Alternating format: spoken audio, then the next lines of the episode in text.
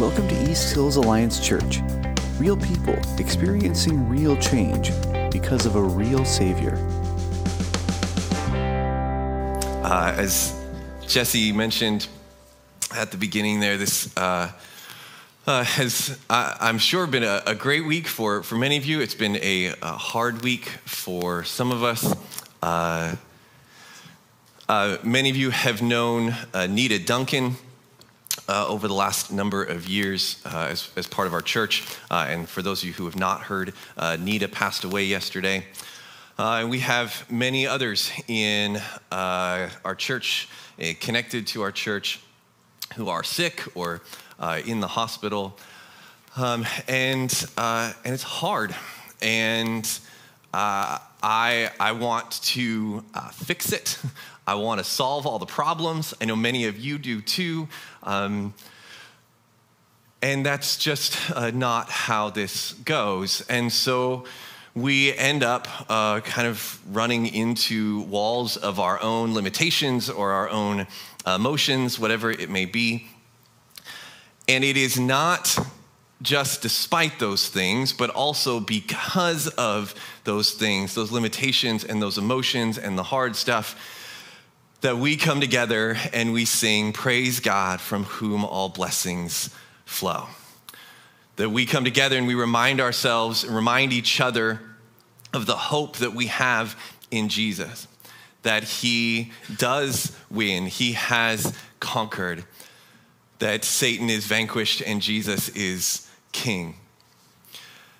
That that is the foundation we depend on because we can't actually solve all the problems around us. They actually are too big for any one of us or any one church to be able to tackle and solve and fix. And the truth is that fixing the problems of this world in and of itself is not actually going to solve the problems. That what we need is a firm foundation to stand on. What we need is to know that our hope is solid and good because our God is solid and good. And so we remind ourselves of that. We remember in prayer, we go to scripture and we learn and we remember, we come together and we remind each other in song and how we love and serve each other in the hope that we bring with us. That our hope is not in can we solve all the problems around us? Can we make everybody around us healthy and happy? But our hope is in a good and strong, eternal God. So thank you for being here to remember, to remind each other, whether at home or, or in the room, that our hope is in Him.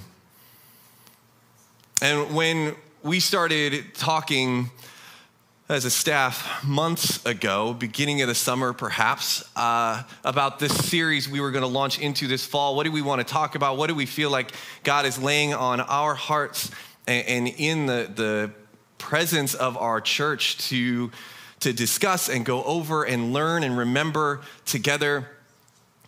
I don't know if this is true uh, for the rest of the staff. I'll just say it's true for me that as I peered forward from uh, June into September, I thought we would be in a different place than we are as a country, as a society, as a church. I thought we would be kind of hitting a point where it's like, okay, school is started, it's a new school year. Uh, COVID will still be, you know, front of mind, but kind of in the rear view mirror. We're kind of we're going to be hitting like a reset, restart kind of point. So the question became for me anyway, what kind of things do we want to talk about as we reset and restart? And as God would have it, and in His providence of knowing what we would actually need to talk about and where we would actually find ourselves, we're, we're going to talk about some very basic parts of our faith. Not to in any way ignore the big things that are going on around us, but because it is in the midst of those big things in the midst of all the complicated and overwhelming, the stuff that is too big, that we need to remember what is solid and sure and basic in our faith.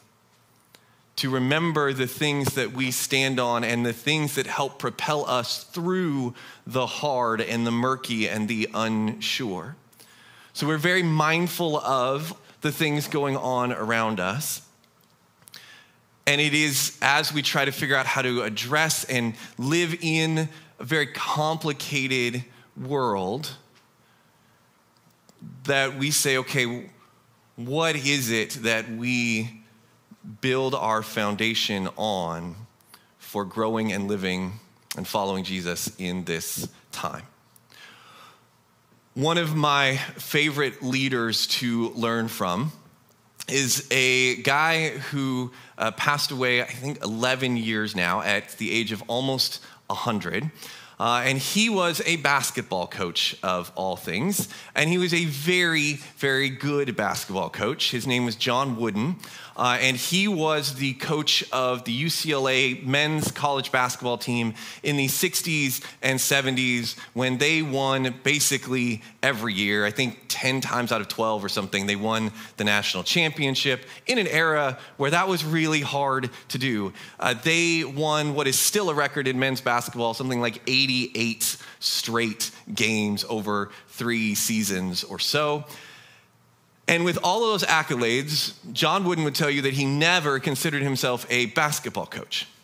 He was a teacher. Specifically, he was an English teacher. And he went to UCLA to teach English. He loved uh, memorizing and reciting poetry. And even as he was coaching basketball, he felt like his primary objective was to teach young men, was to teach them how to be men, to teach them faith. He, he was about as stereotypically straight laced Christian guy as you could be in the 60s and 70s, coaching college kids who were way into the Grateful Dead and Buddhism and probably some interesting side activities. And he taught them basketball and he taught them faith and he taught them life. And if you hear from his former players, basketball comes up way late in the conversation about what they remember about Coach Wooden. Now, he believed in learning the basics. So he would spend early practices every season teaching his team how to dribble, like how to dribble a basketball. These are college scholarship athletes at the best basketball school in the country at the time. They know how to dribble a basketball. And yet he would take time teaching them how to do it correctly, like all the way back to the basics. But before he got to dribbling, he had something even more basic that he wanted to teach them. So this is a, a quote from John Wooden. He says, I think it's the little things that really count. I wish you could hear this in his voice because he had one of those voices that just sounded really wise and smart. So you'll just have to deal with mine. I think it's the little things that really count. The first thing I would show our players at our first meeting, and again, this was every year. So if you went to UCLA for four years, because they used to go to college for four years back then, you would learn this every year. The first thing I would show our players at our first meeting was how to take a little extra time putting on their shoes and socks properly. The most important part of your equipment is your shoes and socks. You play on a hard floor, so you must have shoes that fit right. And you must not permit your socks to have wrinkles around the little toe where you generally get blisters or around the heels. It took just a few minutes, but I did show my players how I wanted them to do it. Hold up the sock, work it around the little toe area and the heel area so that there are no wrinkles. Smooth it out good. Then hold the sock up while you put the shoe on. And the shoe must spread apart, not just pulled on the top laces. You tighten it up snugly by each eyelet. Then you tie it. And then you double tie it so it won't come undone. Because I don't want shoes coming untied during practice or during the game. I don't want that to happen. I'm sure that once I started teaching that many years ago, it did cut down on blisters. It definitely helped. But that's just a little detail that coaches must take advantage of because it's the little details that make the big things come about. I am sure that every 18 year old male who showed up to his first practice was not thrilled that he was teaching them how to put on their socks and shoes. And yet, it's really hard to argue with a coach who clearly won that much and clearly made that much of an impact on his team, his players. It's the little details that make the big things come about. I believe that's true in our faith as well. We can get really enamored with big things, and we want to be part of big, exciting things, and that's great. We can get overwhelmed by big problems that need big solutions, and we have no idea what to do.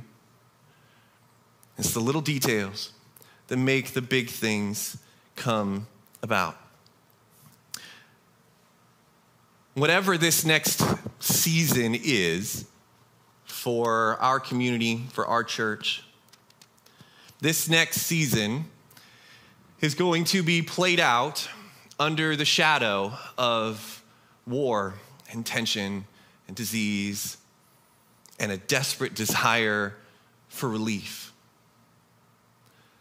And so, as we enter this season, whatever this will look like, however long it lasts,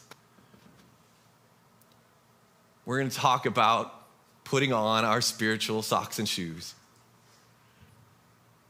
Making sure that we are paying attention to the little things because it is the little details that make the big things come about.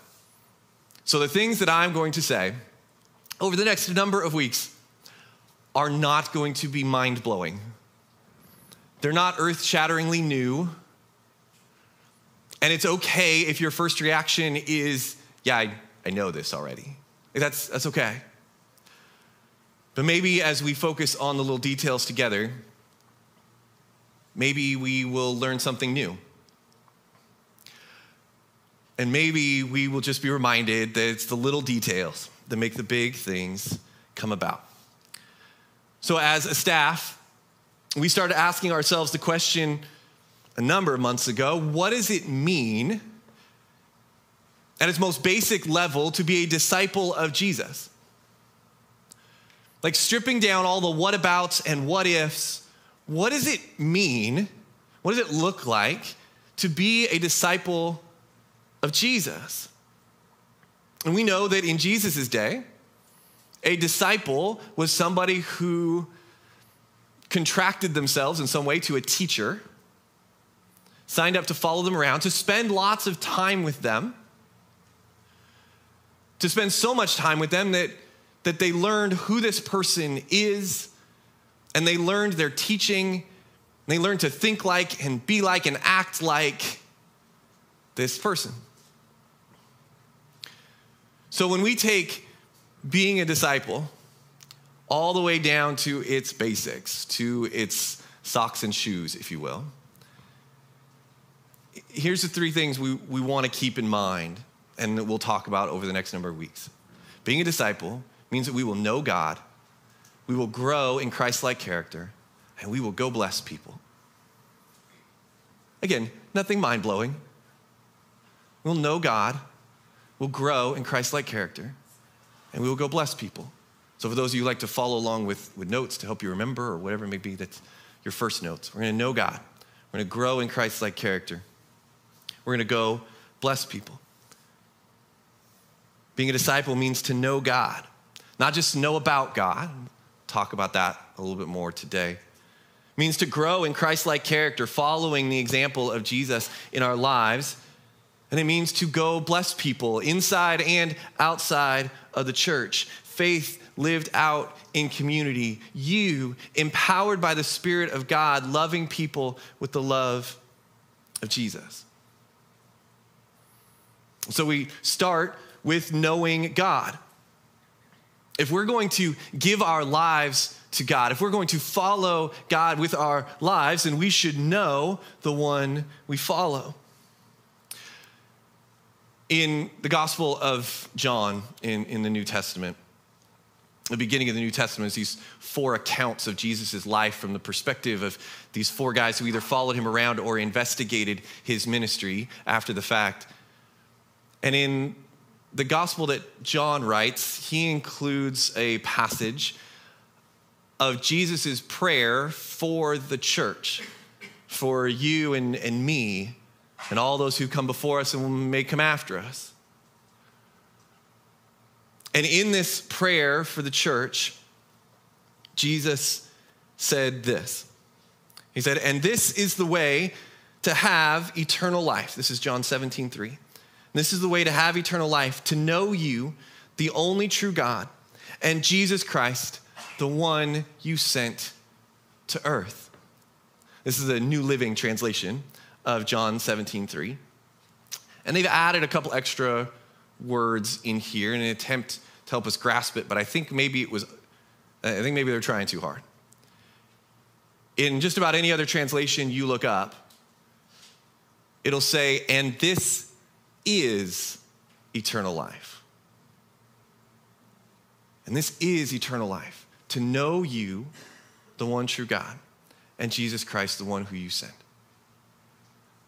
This is eternal life. Not just like eternal life later. Jesus talks about being born again, which may be a, an overused phrase in our society over the last hundred years or so. But there is this idea that when we come to Jesus, when we say, Yes, I, I want to give you my life and I want to follow you with my life, Jesus, I give everything to you there's this process of being born again in some sense. There's this moment of new life that happens to us, and that life is eternal life. Not just like we have life now and we have life later, but as a follower of Jesus, as one who's been adopted into God's family, been born again, we have been given eternal life. And this is eternal life. This is the life we're called to live out, to know God to know Jesus. An early church planner named Paul wrote this to uh, the church in Philippi. Philippians 3:10. He said, "I want to know Christ. I want to know Christ and experience the mighty power that raised him from the dead. I want to suffer with him, sharing in his death." really nice, the first part. Like, that sounds really good. I want, I want to know Christ and experience the mighty power that raised him from the dead. Yes. And I want to suffer with him, sharing in his death. Harder. Doesn't sound like as much fun. But this is our most basic need and should be our most basic desire as a follower of Christ to know Christ, to know God, to experience all of life's ups and downs with Him, and to know Him better through those things.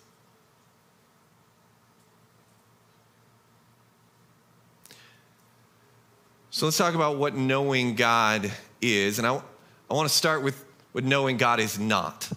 Maybe that's just how my brain works, but if I'm trying to define a thing, it's kind of nice to carve away some of the extra and go, okay, I know it's not this. Okay? Kind of give ourselves some room to work in here. Knowing God is not just being with God. And here's what I mean. Because I think if somebody said, well, I'm living my life with God, I'm not going to go, well, that's bad. No, no, that's very good. So this may just be a, a personal uh, hang up for me. But knowing God is not just being with. And what I mean is, I know that I can be very good at spending time with somebody without ever actually getting to know them. Right? Like I could I could sit on the couch next to Wendy and we I could be with her and not find out anything about how she's feeling, about her day, about how things went, about what she's worried about or excited for. I could be with and not ever really know. You may have coworkers that you see every day. You may know their name, you may know the color of their car. But do you actually know them? A neighbor that you wave at every time you both are out in the street, but, but do you actually know them?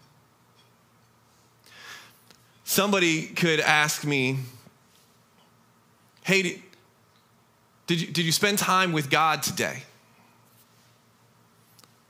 I could go, well, uh, I spent some time reading scripture this morning, and I, I know God was there. So, sure, I spent time with God today. But what God invites us to is something way more than simply being next to Him. He invites us to spend time with Him, to get to know Him, to be invited into relationship. So knowing God is not just being with, although that's a very good start. And knowing God is not just knowing about. And this is for me the place where I'm most worried personally about using the phrase we want to know God because I think it's really easy to settle into a theological comfort level where we say, Yeah, I know lots about God. We're not just talking about knowing about God. I can know lots of things about John Wooden. I don't know him. And I, am not going to know him. He passed away over a decade ago. Until I have personally met him and spent time with him and heard what his fears are and seen what makes him tick and motivate and see what he's excited about, I don't actually know. I can know lots about him, but that's, that's information, not a relationship. And we can kind of treat God like an idea. An idea is something that we can mentally know a lot about. That, that we can be moved intellectually by. That somehow God is something to be learned about and examined and, and, and studied like, like a specimen of some sort. God is a divine being who loves you, a human being, and wants to be in relationship with you who knows your heart and your mind and wants to move you emotionally and intellectually and physically and spiritually and relationally. In the Old Testament, a prophet named Jeremiah quoted God this way Jeremiah chapter 9. He said, This is what the Lord says. Don't let the wise boast about their wisdom, or the powerful boast in their power, or the rich boast in their riches. But those who wish to boast should boast in this alone that they truly know me and understand that I am the Lord who demonstrates unfailing love and who brings justice and righteousness to the earth, and that I delight in these things. I, the Lord, have spoken. And we could do a deep dive into what does it mean that God is a God of justice and righteousness. And we could intellectually study that and, and learn more about the concept of biblical justice. And these are good things to do. But our knowledge about God and our knowledge of Scripture is only good in so much as it is built on knowing God, on having a relationship with God. I know many people who can quote many verses, who could defend the Christian faith theologically all day long, who don't know God, don't particularly desire to. They really like information, and they really like learning, and that's great. It is only useful to our faith in so much as it is built on our knowing of God, of an actual relationship with Him. Not just facts about Him, but what moves Him, what delights Him, what breaks His heart. What are His dreams for His children? What is he planning to do? And why does that excite him? Why should it give us hope? To actually know him and be in relationship with him. So, how do we get to know God relationally? How do we enter into this relationship? Well, this is part of the beauty of Jesus then we know God through knowing Jesus. God has revealed himself through the person of Jesus Christ. Again, this is eternal life to know you, God, and Jesus, the one whom you sent. Other places, Jesus says, The Father and I are one. If you've seen me, you've seen the Father. What Jesus says and does reveals God, reveals who God is, allows us to get to know Him. The journey of getting to know God starts with getting to know Jesus as your Savior.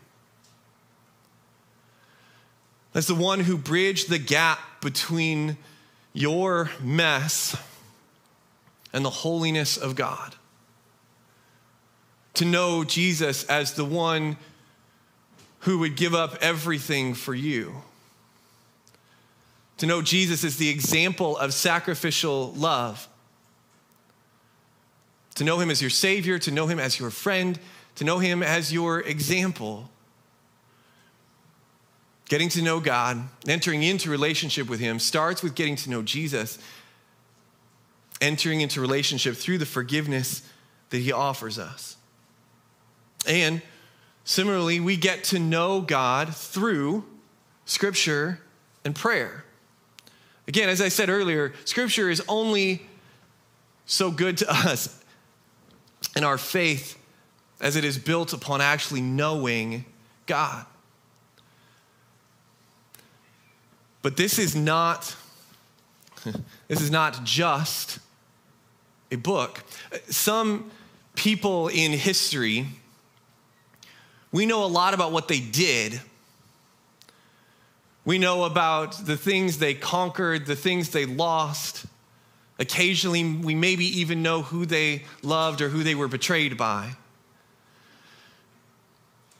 But this gives us insights not only into who, or not only into what God has done, but God intentionally put this together through human observation and experience to show us who he is, to reveal his heart, to reveal what delights him, what motivates him, what he loves, to reveal what breaks his heart, to reveal that he is a God of justice and righteousness, to reveal that there are things about him that we find really easy to attach to and like, and things that are a lot harder.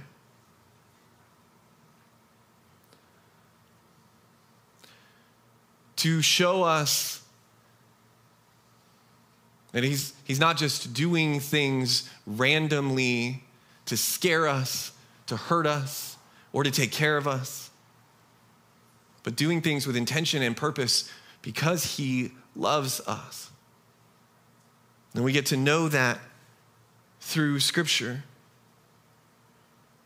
Engaging in relationship with God through scripture and prayer, talking and hearing, like we would with any other relationship in that sense. Again, to simply be with somebody, physically present. Like, one of the things we know about God is that God is ever present.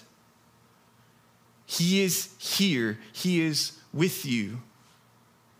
It is one of those mysterious things that goes beyond my ability to wrap my brain around because God is bigger than what I can wrap my brain around, and that's okay. He's with you. But actually engaging in relationship with Him is a different thing. And He has, in some way, and this metaphor will fall apart very fast He's in some way given us a diary type look at his thoughts and his emotions. That look into what motivates him and allows us to get to know who he really is, get to know him as our Father, as our God, as our protector, as a judge, to get to know him. Again, there are gaps and things that we don't understand. There are things that are bigger than we can wrap our brain around. I mean, I've been married to Wendy for 18 years, and there are still many things I don't understand. I have been living with me for a lot of years. And, and there are things I still don't understand about me. And God is far more complex than you and I are. And that's not only okay, that's good. It's good.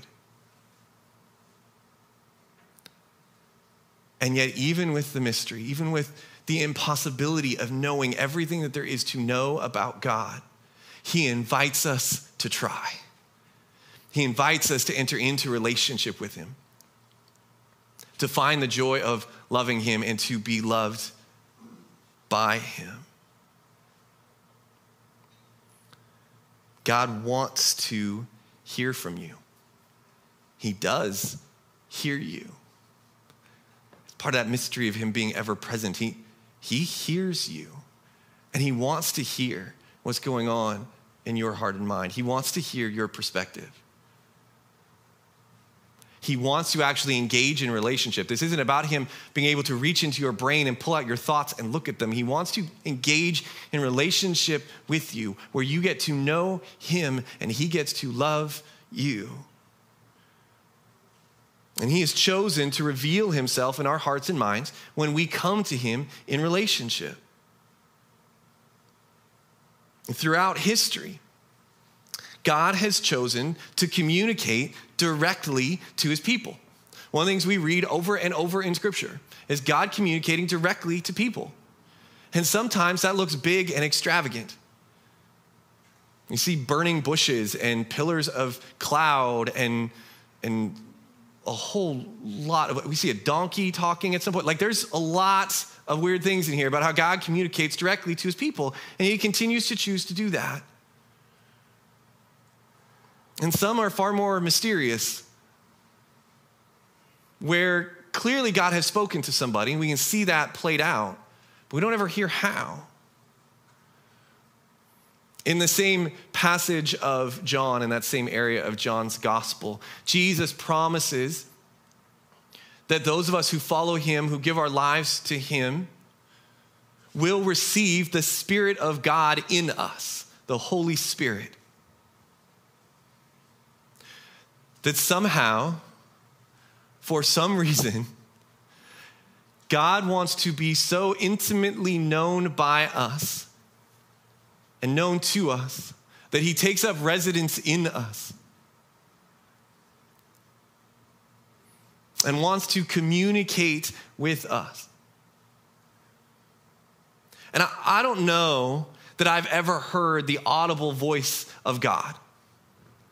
I shared my story last week. There are places in my life where I feel like God has given direction. Those of us leaders in the church, staff, ministry board, we're, we're seeking God for what He would have us do. For the clear call He would give us or the impression He would lay on our hearts and minds. And some people throughout time have badly abused that. And, and if you've been hurt by somebody who said, well, God says, well, God says he hates you. Well, God says you have to do this thing that makes me feel better. I don't know that it's mine to apologize for, but I'm sorry. People have absolutely abused this idea that they have heard from God. Don't be those people. we come to God expecting that He will speak and He will move, He will do, He will say. And then we humbly take it to Scripture and we go, does this line up with the God that I'm getting to know? We're going to talk more in the next few weeks about community. It's important to get to know God in community so that you can go to people who you know know God and say, hey, I feel like God said this. Does this line up with who you know God to be? We come with expectation, but we come with humility. What we hear is held up humbly to Scripture and to community. God has revealed himself to us in Scripture, in Jesus, and reveals himself to our hearts and minds as we engage in conversation and relationship with him.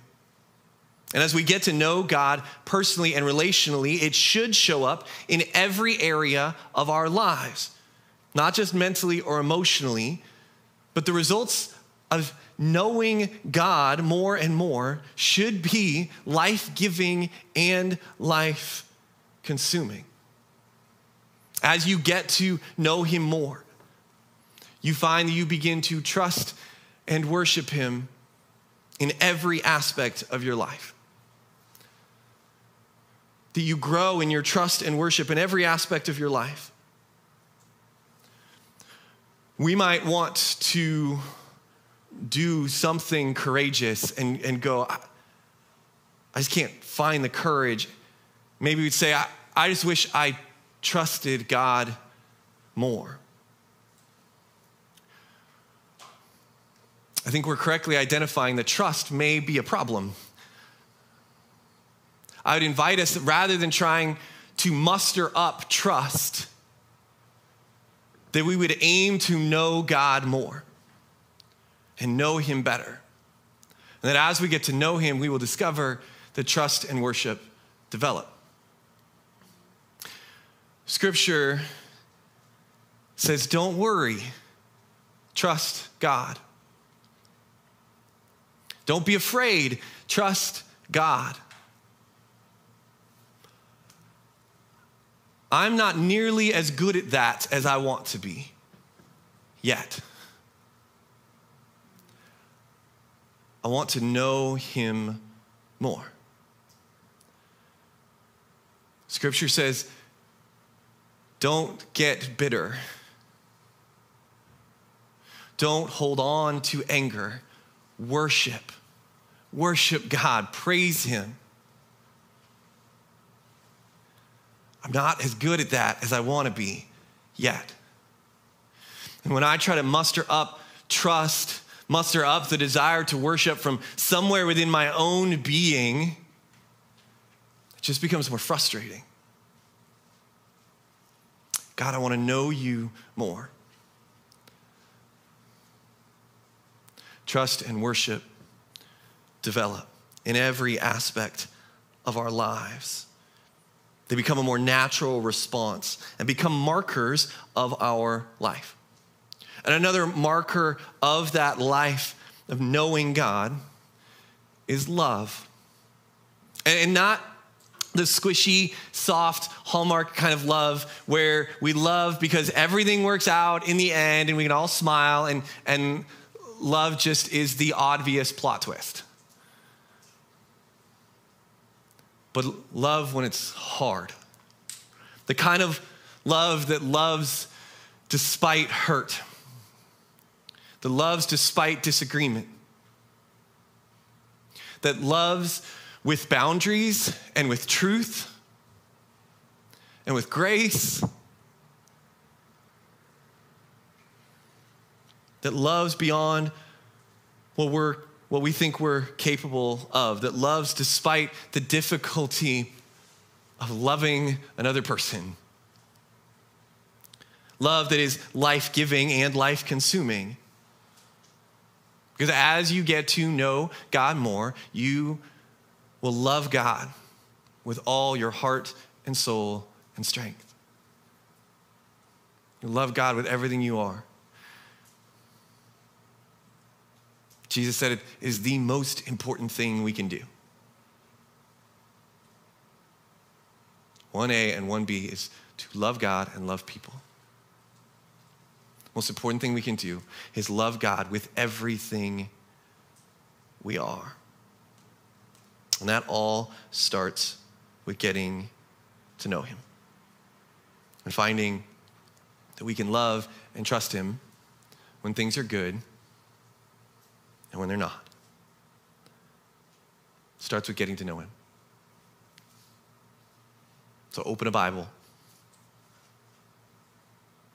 See what you might learn about God and the relationship that He's inviting you into, about who He really is. Start a conversation. Hey, God, I don't know how to do this. That works. Hey, God, I'm not sure you're really there. That works. Hey, God, I'm so excited to get to talk to you today. That works too.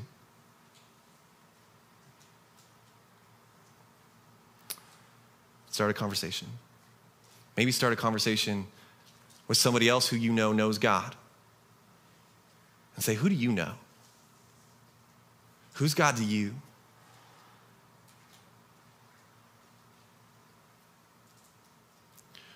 We simply get to know God. And knowing God and His love and His call in our lives, His love for you, becomes a building block for everything else. So, um, this week, you personally have the opportunity at any day, at any moment, to talk to God.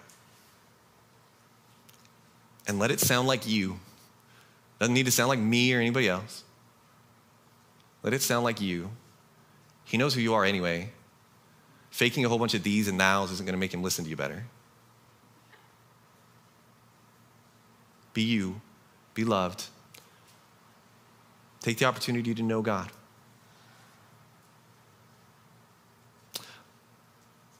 Let me uh, start a conversation for us now. Hey, God, we are grateful that you're here. And we're grateful that you've been with us. And there's a lot about you that we don't understand. And there's a whole lot about the stuff going on around us that we don't get.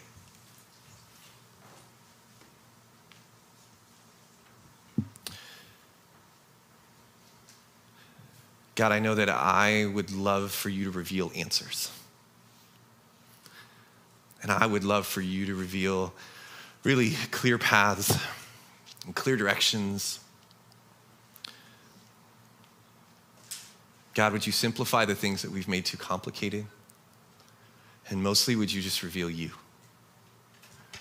That we would know you and your heart for us. We would know that you invite us to be in relationship with you. God, we're grateful for your love for each one of us, for everybody that we run into that we find easy to love and hard to love. We're grateful to be one who is loved. And God, I'm grateful we get to share that love with the people around us. Would you help us to do that this week? And help you to know you, help us to know you more as we go. In Jesus' name, amen. Thank you for checking out our podcast. Find out more or connect online at easthillsalliance.org.